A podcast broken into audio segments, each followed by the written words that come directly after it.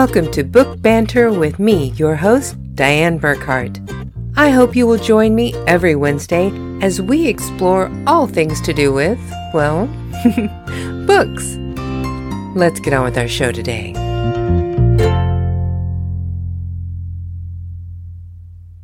Hello, my happy people. Today is June 1st, 2022, and I hope you're all having a wonderful, wonderful Wednesday.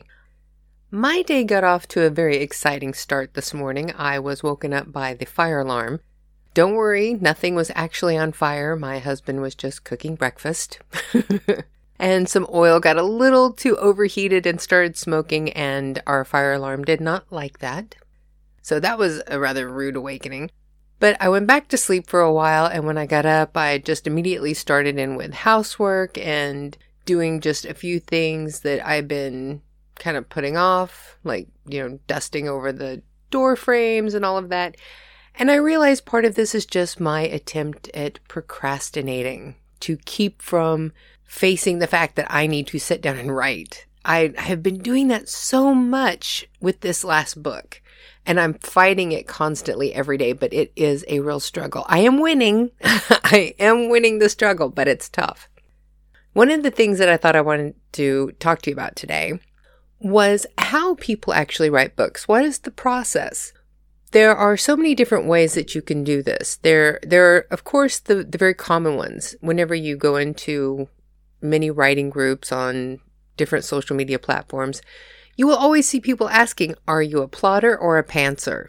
And if you don't know what that means, a plotter is somebody who actually sits down and writes out an outline for the entire piece that they're working, or at least most of it so that they know in this chapter this is going to happen, in this chapter that's going to happen, and this is going to be the conclusion that brings it all together at the end. If you're a pantser, you just sit down and start writing and see where the story takes you, or you can do a combination of the two.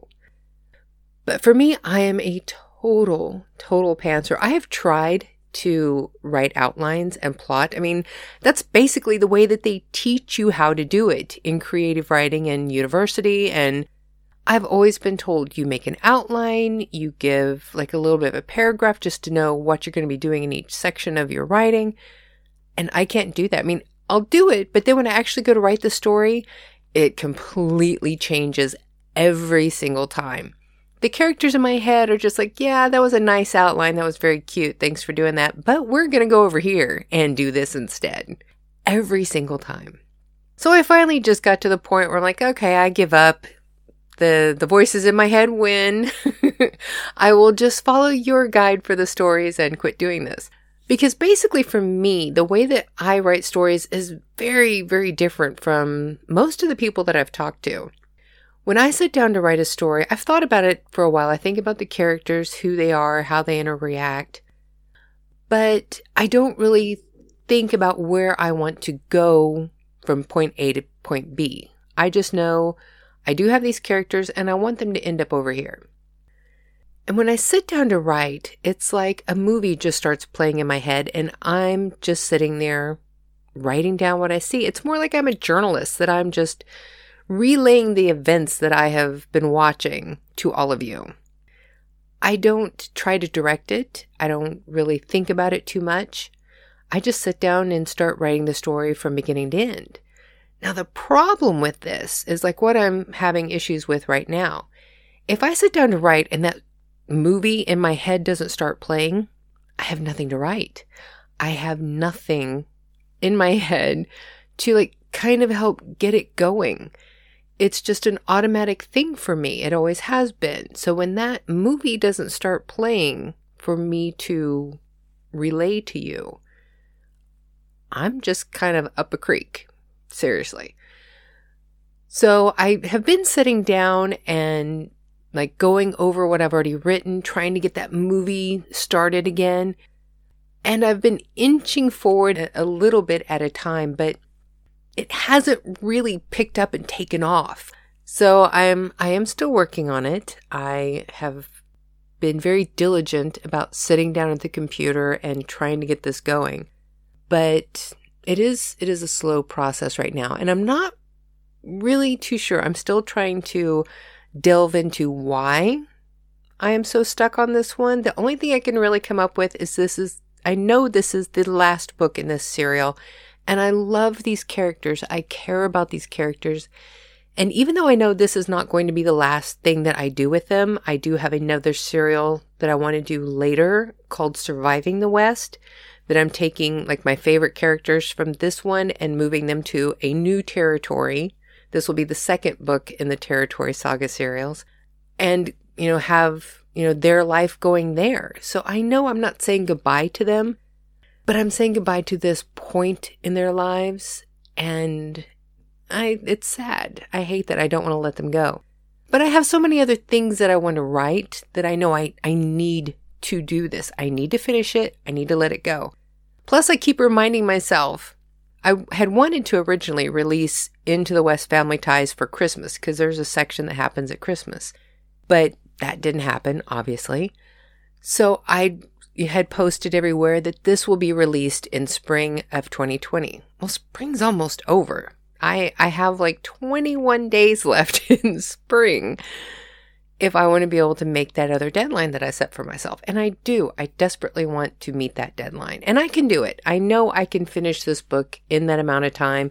The cover is set, the information is all set in the publishing sites. All I have to do is drop in the text and it's ready to go. So I know this is possible. I just have to find a way to kick that movie into high gear and get it done. So that's what I'm working on. I'm I'm diligently trying to get this information going. Now, one of the other things that I wanted to talk about is the audiobooks. So, most of you probably know that I pieced together all of the readings that I had been doing at the end of these podcast episodes to create a beta version of an audiobook because I'm trying to figure out how to do this all myself.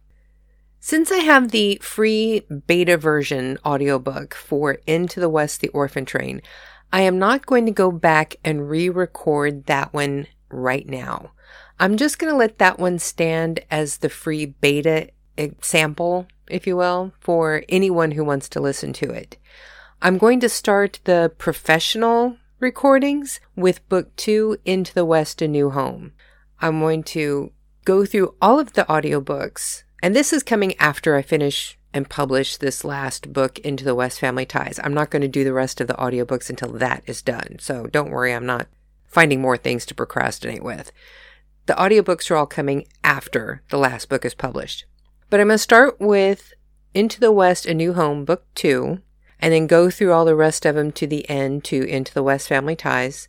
And then after all of those are done, then I'll go back and redo Into the West, The Orphan Train in a more final professional version that will be for sale.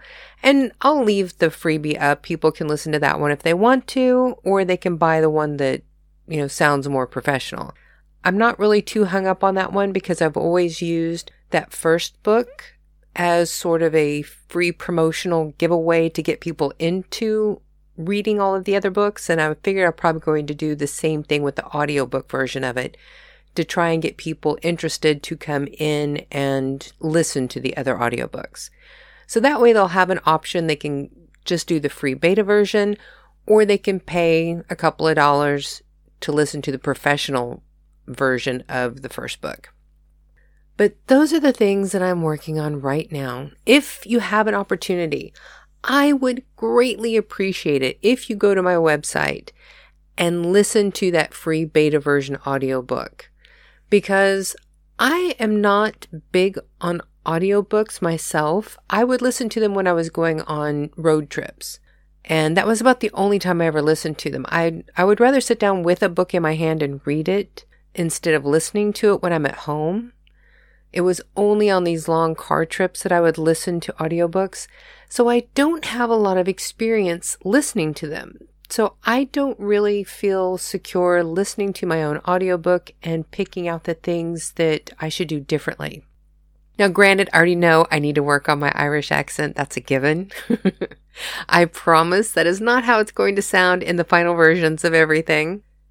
And some of the voices are a little off because I didn't have an interface before for the microphone and I had a different microphone set up then, you will definitely hear the difference in the new microphone and the old microphone when you listen to each chapter because the introduction that where I say Into the West, A New Home by Stephen Burckhardt, chapter one, that part is with the new microphone and the new interface.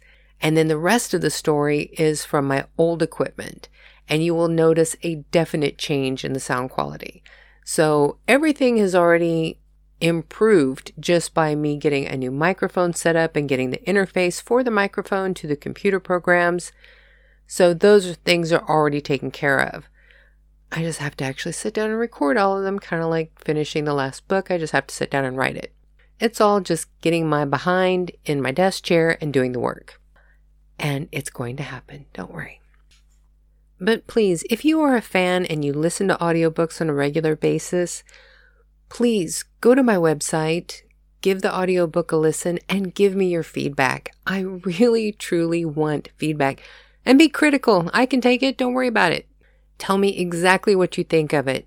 I want to make this the best possible product for listeners that I can. So I want to know everything that you think needs to be corrected. Even if you think it's like a very minor thing and no big deal, mention it. Let me know. I want to hear it all. And I would be forever grateful to each and every person who does that because I need your help. Simple as that. I need your help. but I think for today, we are going to go ahead and end this. And just for the fun of it, I think I'm going to read a little bit from Into the West Family Ties just to prove that I have actually been writing something.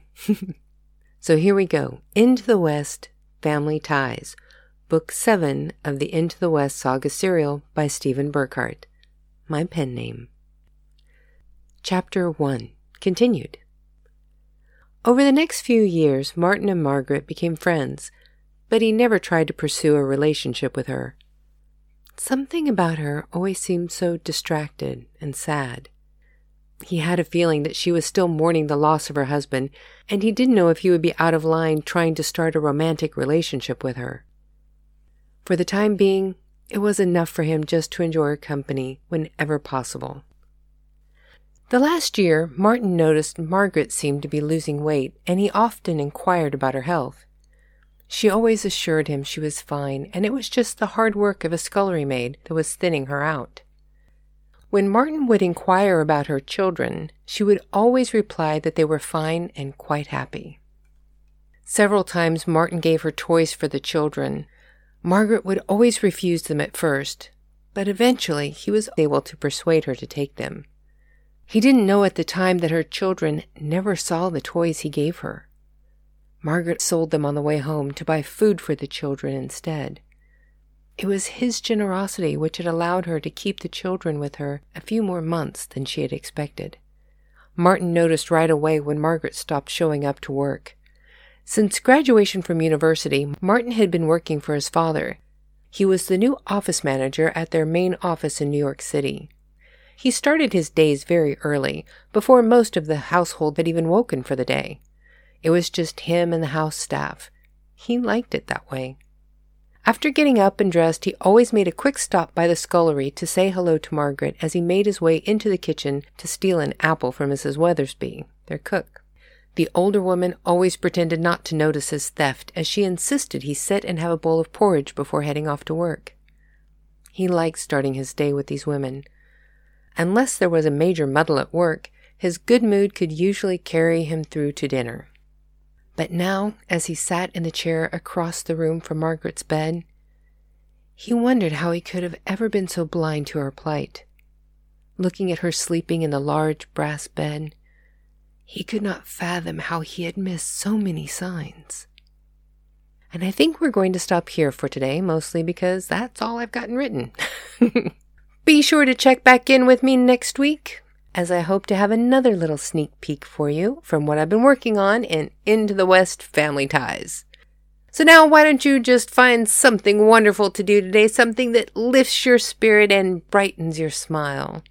Go forth and be happy. Thank you.